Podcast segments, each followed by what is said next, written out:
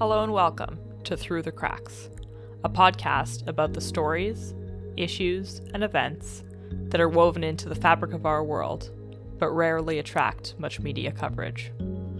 This season, we explore a forgotten page of Germany's history a far left militant group known as the Red Army Faction. We also look at accounts of plagiarism in the fashion industry, discuss the so called right to be forgotten, and talk about why young people are turning away from alcohol. To hear all these episodes and more, subscribe to Through the Cracks wherever you get your podcasts. If you have any comments or topic suggestions, reach out to us at contact at symplecticmedia.com. We hope you enjoy.